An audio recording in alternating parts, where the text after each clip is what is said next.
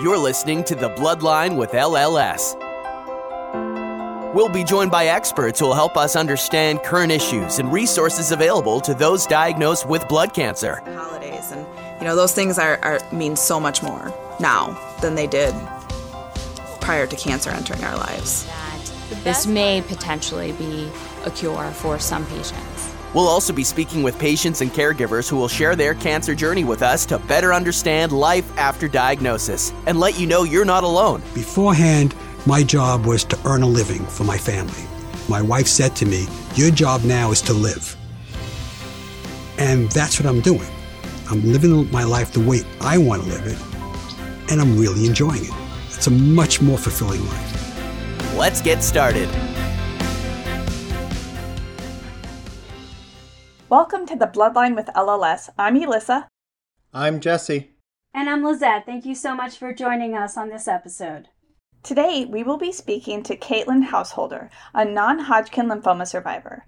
Caitlyn was diagnosed with diffuse large B cell lymphoma in 2019 at the age of 26.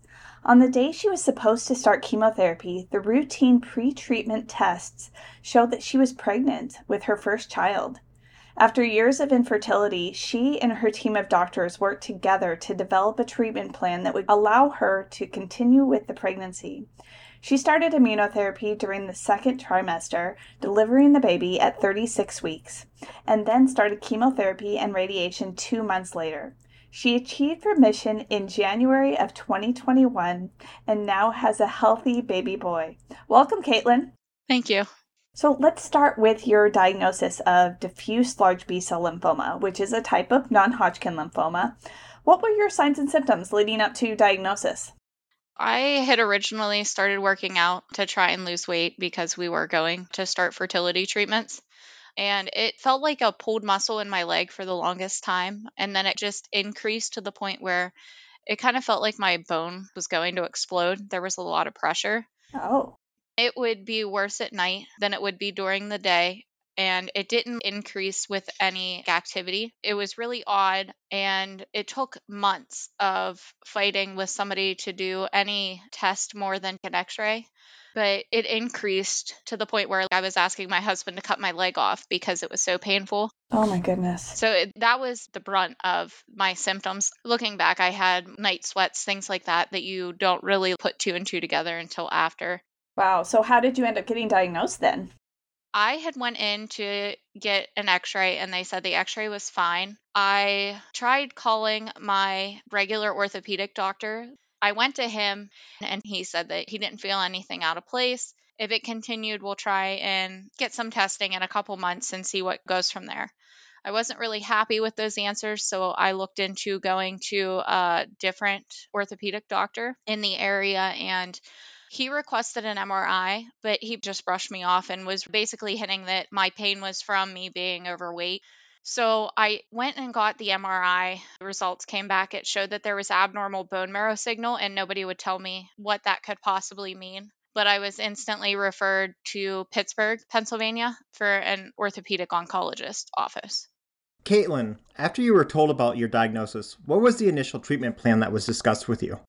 They really weren't sure because after the second biopsy, when they went in and took bone out, my leg was so far decayed and there was necrosis of the muscle. They really didn't know exactly what type of cancer I had, other than it was some form of lymphoma. Mm-hmm. So they tried two more needle biopsies. They sent it to another hospital for a second opinion Mm-hmm. just to see if their pathologist could figure out anything. And they were tossing up ideas, but they were hoping to do immunotherapy. There's a more advanced treatment, which is chemo radiation, but it's outpatient. And then if you have an advanced, it's inpatient five days. They were tossing between is mine so bad because it had taken so long to get diagnosed, or is it an aggressive cancer? When the pathologist from the other hospital weighed in on it, they decided that they were going to do originally three rounds of RCHOP outpatient. However, my insurance kept fighting them, and it took almost a month to even get any type of answer on whether a treatment was going to be approved or not, since they didn't have those concrete answers. Mm. So we originally decided on the outpatient three rounds of RCHOP. My insurance still had not come back that they were going to approve it, and my doctor didn't want me to get denied and have to pay out of pocket for all of that. Right. His workaround was to actually bring me inpatient, but still give me that same treatment. Because if he Oh. had admitted me, he said it would automatically be approved because it was just like getting medication that you would have needed. mm-hmm. So I was admitted into the oncology floor and was still going to get that same three rounds of RCHOP, but the first one was going to be inpatient. Yeah. Now let's discuss that day that you were supposed to go in for your first treatment. As we mentioned in the introduction, that it was found in your pre treatment test that you were pregnant. Now, can you tell us about that and what happened afterwards? Yeah. The ride down to the hospital is about an hour. So there was a lot of time of are we doing this the right way? We were going to try fertility treatments that year. Going into this appointment to cure my cancer was going to inevitably affect my ability to have a child in the future. Hmm. So it was an emotional ride crying that I was basically having to cease all wishes of having my own child. I do raise my stepdaughter, but I still wanted to be able to experience that for myself. So that was a really hard hour of having all of these thoughts run through my head. We finally got there and I was admitted. They came in, got the blood work, and they were like, Are you pregnant? And I was laughing. I was like, No, I'm on birth control. Never going to happen. Half an hour later, the My Chart message popped up that your test results are available. So we were sitting there and I just happened to look at them and the pregnancy test lit up red with an exclamation point next to it. And I was like, well, what's this? I've never had a positive pregnancy test. And no sooner did it show up on my phone, the nurse was walking in and was like, we have a major problem. So they came in and were like, are you on birth control? When was your last cycle? All of these questions. I told them I started the birth control in the middle of the cycle. Could it be a surge from that? They weren't sure because obviously they're an oncology floor, they're not an OB/GYN. So they had to look into all of these things. And I had a upper respiratory infection that I was on really strong antibiotics at the time. Mm. And they were like, you have to stop taking them. We're stopping all pain medicine. We have to just let you sit here until morning when we can get you an ultrasound and make sure what's going on. We proceeded in the morning and i later found out that they were live streaming the images as they were coming into my file in this conference room. Wow.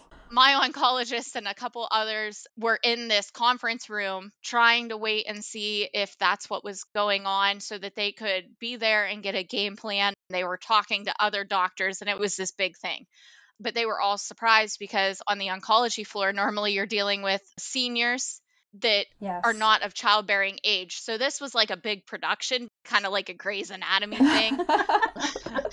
so it was definitely a huge surprise when I got that. wow. Talk about a scramble, I'm sure, for your entire medical team trying to figure out what to do. I would assume that while it does happen, it is still pretty rare for a pregnancy to actually come up positive on the day that treatment is supposed to start. On one hand, the doctors need to save your life, and on the other, everyone involved wants to try to find a way for a healthy pregnancy to continue. So, what was the treatment plan that they came up with to do both of these? It changed multiple times throughout the day. Once they confirmed that I was pregnant, they couldn't confirm that it was going to be a viable pregnancy because I was anywhere between three and five weeks pregnant. It was past the heartbeat stage, but it wasn't to where the yolk sac had formed. So they weren't sure if it was going to turn into a viable pregnancy or it was safe to terminate. And they kind of were going back and forth. There was maternal fetal medicine, my oncology team, other oncologists throughout the area. They had consulted some other major hospital on the East Coast. They had the high risk OBGYNs, and they were all going back and forth. Some were saying that I needed to terminate, others were saying there's been success in doing immunotherapy or chemo in the second and third trimesters. There was actually one case where somebody was pregnant and they didn't know and started getting Rituxan infusions, which is the immunotherapy in the first trimester. And the baby was perfectly healthy whenever they were born. They kind of were going back and forth on what was safest for me. They came to the conclusion that because my cancer had already been nine months since the symptoms had started, that waiting a couple more weeks until we see if it was a viable pregnancy to start treatment was safe. It wasn't like I should die within a couple weeks because it had stayed stable. It was just on my leg, it wasn't all throughout my body. We went ahead and with my oncology team and maternal fetal medicine, they decided to start 100 milligrams of prednisone. If anybody knows anything about prednisone, that is a very touchy steroid. And yes. 100 milligrams was basically like I was at the highest of high, and then uh, it came crashing down on the third day because I did three days of that just to get my pain under control. But it was having such an effect on the pain and inflammation, and I started taking prednisone daily. I believe it was 50 milligrams for quite a long time, and then I tapered down to 25 for most of my pregnancy. So that was the quick fix. And then during the second trimester, at 15 weeks, I started the immunotherapy. What were those first few weeks like for you before treatment started? I would assume there would be a lot of anxiety with both the pregnancy and lymphoma not being treated yet. There was definitely a lot of anxiety. I felt that it was too good to be true that I didn't really have any symptoms other than a garlic sensitivity. I couldn't stand the smell of garlic anymore. Oh. And I couldn't eat eggs. Eggs just turned my stomach. It was terrible. And I was like, well, maybe I'm going to get lucky. There's no morning sickness. Yeah. Later on, they attributed it to probably being on steroids, that that's why I didn't have a lot of symptoms that other people do and I took these little increments of time. So instead of doing day by day, it was a couple weeks at a time. If I can just make it to mm-hmm. then, I set another goal. So it was a lot of anxiety. Not only did I have cancer, my stepmother and my mother in law had cancer at the same time, too. Uh, so there was just so much to oh my goodness focus on that we were just like kind of taking everything day by day. Yeah. Before we go on to starting treatment with Rituxan, we always speak about shared decision making. You had a lot of input into what was going on with your treatment and with your pregnancy. Can you share about that? Yeah, the treatment team and the OBs were really good with letting me take the rein because it took so long to get somebody to listen to me that I felt like I was always put on this back burner for months with all of these doctors, even though I had said that there was something wrong. So, whenever we did get the confirmation that something was wrong, I was being listened to. My oncologist team that I worked through with my treatment wasn't the first oncologist team that I had been in contact with. I actually was with a different group in the area, and this was a well known doctor. There was no bedside manners. I was kind of talked down to, just didn't get the respect. And I feel like it was because I was a female. I've had some doctors do that before where they just don't take you seriously because you don't know what you're talking about. So I had reached back out to my original oncologist who had contacted me as soon as he found out that I was diagnosed and really anxious and ready to go. He had this plan and he wanted to help me because it was such a rare form of lymphoma. He was great through the whole thing. Still having the pain four years later, he's still always listening.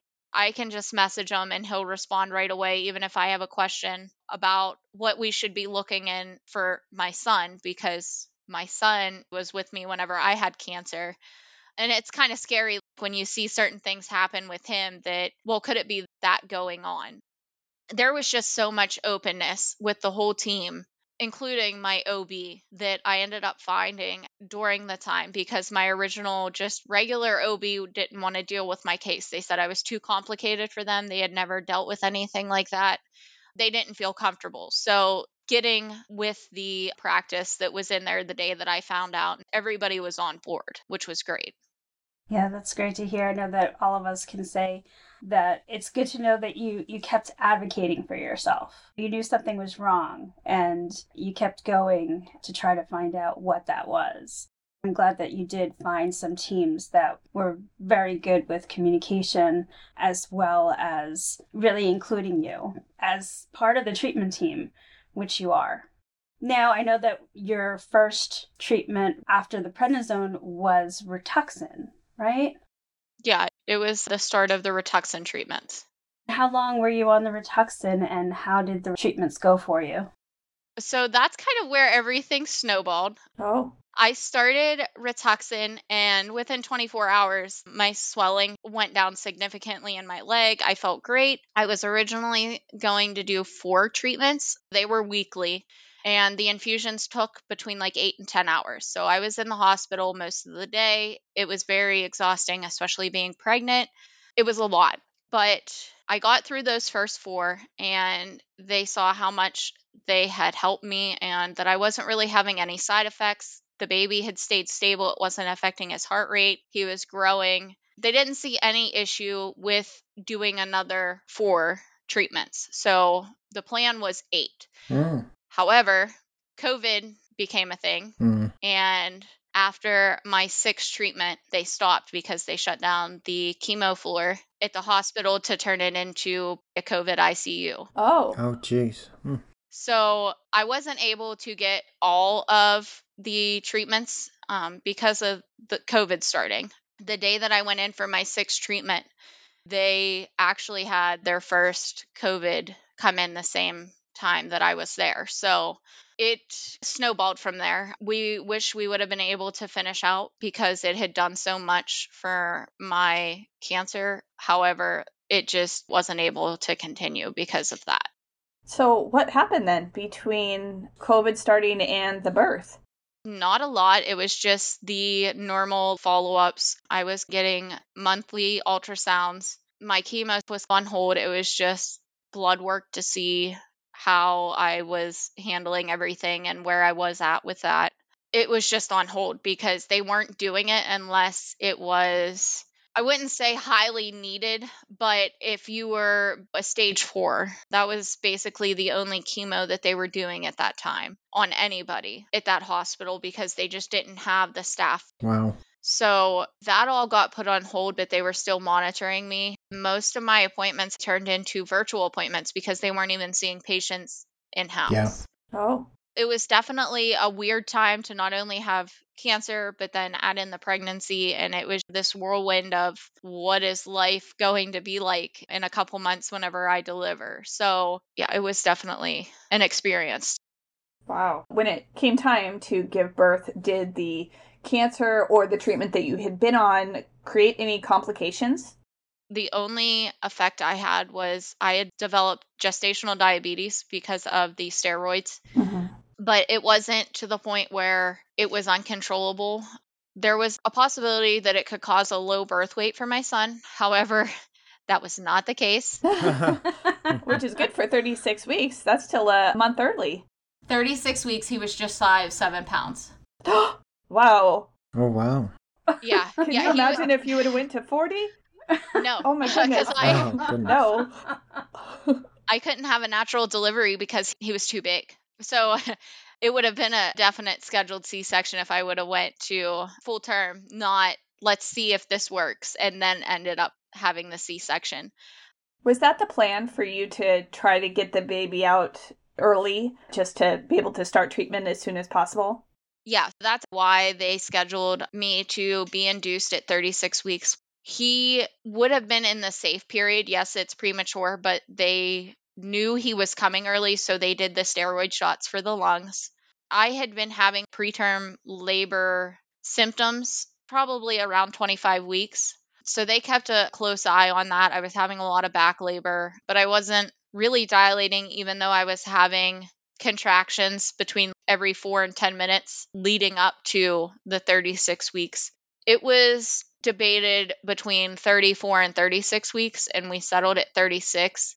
They said there would be a possibility that he would be born immunocompromised, but they wouldn't know because they had to wait to do the blood work after he was born, which obviously was kind of scary with COVID being new. That was before anybody really knew what was going on. That was only two and a half months after the first case in the US. So, being told that you're going to have an immunocompromised baby, that brought up a lot of concern. But we knew that for the most part, he would be healthy. There was nothing that they could see on ultrasounds that his heart or his lungs wouldn't be developed. They took me in and I started to be induced. We thought it would be an easy induction because I had been having labor contractions for weeks. That was not the case. It took me 40 hours to dilate to even six centimeters finally I got to 10 and that was at hour 50. I had tried pushing for 2 hours and they were like he's stuck. You're not going to be able to do it. We're going to have to do a C-section. So he was born via C-section around 52 hours after the whole thing started. I went the whole time without eating, without getting a shower. That was the longest almost uh, 5 days of my life. Wow. It was a long time. I don't remember much of that. Block it out. Yeah. But my son was born immunocompromised. He was born without B cells, which we knew was going to be a potential side effect of getting the Rituxan so close Mhm. to birth. They kept an eye on it. He wasn't able to get his rotavirus vaccine because his immune system hadn't recovered since then. And they said if he got it, it would be not detrimental to him, but he wouldn't build any antibodies to it, so it wouldn't work. There was no point in giving him a vaccine that was just not even going to work. Mhm. So his immune system, B cells, recovered around nine, ten months. He started building them by himself, and he was able to get um, his live vaccines after then. But there was a good, I would say, probably six months between the time that the IgG that he got from me wore off to the time he started building his own immune system. Wow. We mentioned a couple months after the birth of your son, you started on chemotherapy and radiation.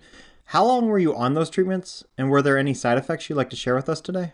I went in about a month after I gave birth. A couple weeks after that, I got my port placed. The original plan was for me to try and breastfeed for a month. They were going to let me do that because he didn't have an immune system and that would just help Mhm. if I was able to.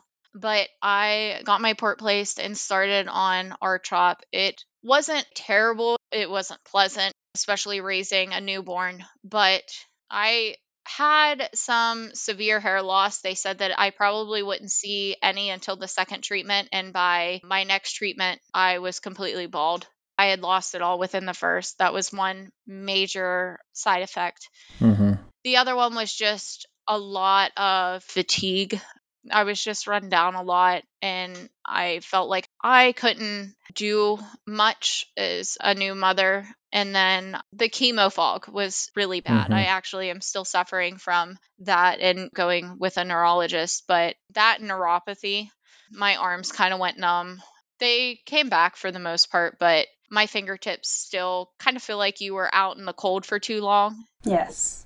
a common side effect of RCHOP is the brain fog and neuropathy. Mhm. So those were my main side effects. I was thankful that I didn't really have any of the nausea issues, but we also were proactive with the Zofran and other nausea medications.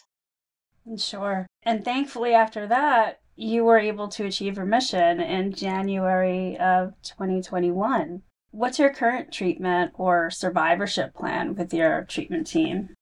Yeah, so after the three rounds of chemo, they did 25 rounds of radiation, and we achieved remission in January of 2021. And we've been on a watch and wait period. They declared me in remission, but this past year they started seeing that there was some uptake, and we didn't really know what was going on. They did another bone biopsy which they went in, removed another chunk of bone and two masses out of my leg in November 2022. And it came back as inconclusive. It was dead bone and tissue, Oh, but it wasn't showing any cancer cells. They don't know if what is showing up is basically what's going to be my baseline or if it's on the verge of starting again. I'm not on a regularly scheduled PET scan plan. My oncologist is like, I'm going to let you lead. You tell us when you need one. When you feel that your pain's getting bad again, we'll do another one. We'll see where we're at. He doesn't want to expose me to too much radiation because I have already had the 25 treatments, along with multiple PET scans, CT scans, x rays over the past couple of years. It's really up in the air, and that's only developed over the past couple of months that we don't know what's going on because the pain in my leg has gotten severe again in some instances. Okay. And it's one of those deja vu moments like, well, is this pain just in my head or is it truly coming back? So we're just kind of on a watch and wait, and I am in charge of what I need. If he feels I need blood work, he'll send it. If I feel I need some type of imaging, him or my orthopedic oncologist is more than willing to do whatever I need. And you were able to know when your body needed that medical attention before. And a lot of times, doctors that treat lymphoma will say that a patient may be able to tell if and when there's a recurrence just with how they're feeling before they have any tests. Yeah, that's why they're letting me lead it because they feel that I knew at the beginning. They suggested that my weight, because I had gained a lot with the chemotherapy and the high dose of steroids that I was on for about a year, they thought that maybe the weight had some form of causing the pain in my leg, especially with how much it had been damaged by the cancer. So I went and got gastric bypass last year to try and help lose weight because of being insulin resistant through my polycystic ovarian syndrome, PCOS, which a lot of women are starting to realize they have. It was really hard for me to lose weight. I had lost 140 pounds, and when the pain was still there, they took it seriously. And that's what led to the biopsy in November because they were like, You did lose a significant amount of weight and you're still having the pain. They're really good about letting me make a lot of the decisions. That's great. Before we finish up today, we want to hear a little bit more about your life now. Have you been able to return to normal activities? And then, how is your baby boy, who is not so much a baby anymore? I was pretty good as far as activity went, but this second biopsy that was the major one really put me down. I'm still recovering from it. They don't know if I will ever be able to walk normally again. It's a lot especially with my son being three, I thought I'd be able to go and run and play with him. I feel guilty some days in that aspect that I'm not able to be as active with him as I'd like, but I'm hoping to get the strength back in my leg from this second biopsy. I still have the issues with the brain fog, and they said that that probably will never go away at this point. I have an MRI on my brain tomorrow just to make sure that they're not missing anything. And with my son. He actually is going to be three in a couple of weeks. Wow. And he is definitely not little by any means. He's about 40 pounds and he's almost up to his sister, who's 11. He's almost at her shoulders. He's really tall. Oh my goodness. And he's a handful. He definitely gets his way, but he's a normal toddler and that's one thing i'm grateful for is that this really hasn't affected him at all. You wouldn't think to look at him that he would have been through everything. That he should have been deformed in some way with being exposed to fentanyl and radiation days past conception when I had my first biopsy and they didn't know I was pregnant because it was too early at that time to being exposed to those high doses of antibiotics to the immunotherapy to and all of these things that something could have went haywire and somehow miraculously it didn't Wow, that's so good to hear that he is doing so well. And we hope for you that this biopsy will just be a setback and you can get your strength back and be able to run and play with him. So we are hopeful. Now, our final question today on our patient podcast homepage, we have a quote that says, After diagnosis comes hope. So, based on your cancer experience during pregnancy, how would you complete that sentence? After diagnosis comes I would say faith. It's led me down a path of finding my faith, realizing that maybe we're all given a different journey in life to go down because I didn't have faith that things were going to be okay. I didn't think that both of us would come out on the other side. As I had mentioned, my mother in law had cancer and my stepmother. Unfortunately, only two out of the three of us are here today my mother in law did not make it to see the birth of my son. So that was really hard. And I had to have faith in that we made it through for some reason. Yeah. Well, thank you so much, Caitlyn, for joining us today and sharing all about this incredible story. I hope that others listening who may find themselves pregnant after a cancer diagnosis will be helpful and that you will provide some inspiration to them. But thank you so, so very much. And we are so happy to hear that your little boy or not so little boy is doing so well. So thank you again. Thank you. And thanks for taking the time. I wish that there was more stories out there like this. So I'm glad that you're able to share it. Thank you. And thank you to everyone listening today. The Bloodline with LLS is one part of the mission of the Leukemia and Lymphoma Society to improve the quality of lives of patients and their families. Did you know that you can get more involved with the Bloodline podcast? Be sure to check out our subscriber lounge, where you can gain access to exclusive content, discuss episodes with other listeners, make suggestions for future topics, or share your story to potentially be featured as a future guest. You will also receive an email notification for each new episode. Join for free today at thebloodline.org forward slash subscriber lounge. In addition to the lounge, we could use your feedback to help us continue to provide engaging content for all people affected by cancer. We would like to ask you to complete a brief survey that can be found in the show notes or at thebloodline.org. This is your opportunity to provide feedback and suggested topics that will help so many people. We would also like to know about you and how we can serve you better. The survey is completely anonymous and no identifying information will be taken. However, if you would like to contact LLS staff, please email thebloodline at lls.org.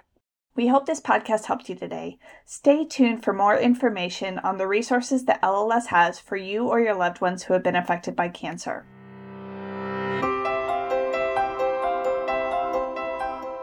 Have you or a loved one been affected by a blood cancer? LLS has many resources available to you financial support, peer to peer connection, nutritional support, and more. We encourage patients and caregivers to contact our information specialists at 1 800 955 4572 or go to lls.org forward slash patient support. You can find more information on non Hodgkin lymphoma at lls.org forward slash lymphoma. These links will be found in the show notes or at thebloodline.org. Thank you again for listening. Be sure to subscribe to The Bloodline so you don't miss an episode. We look forward to having you join us next time.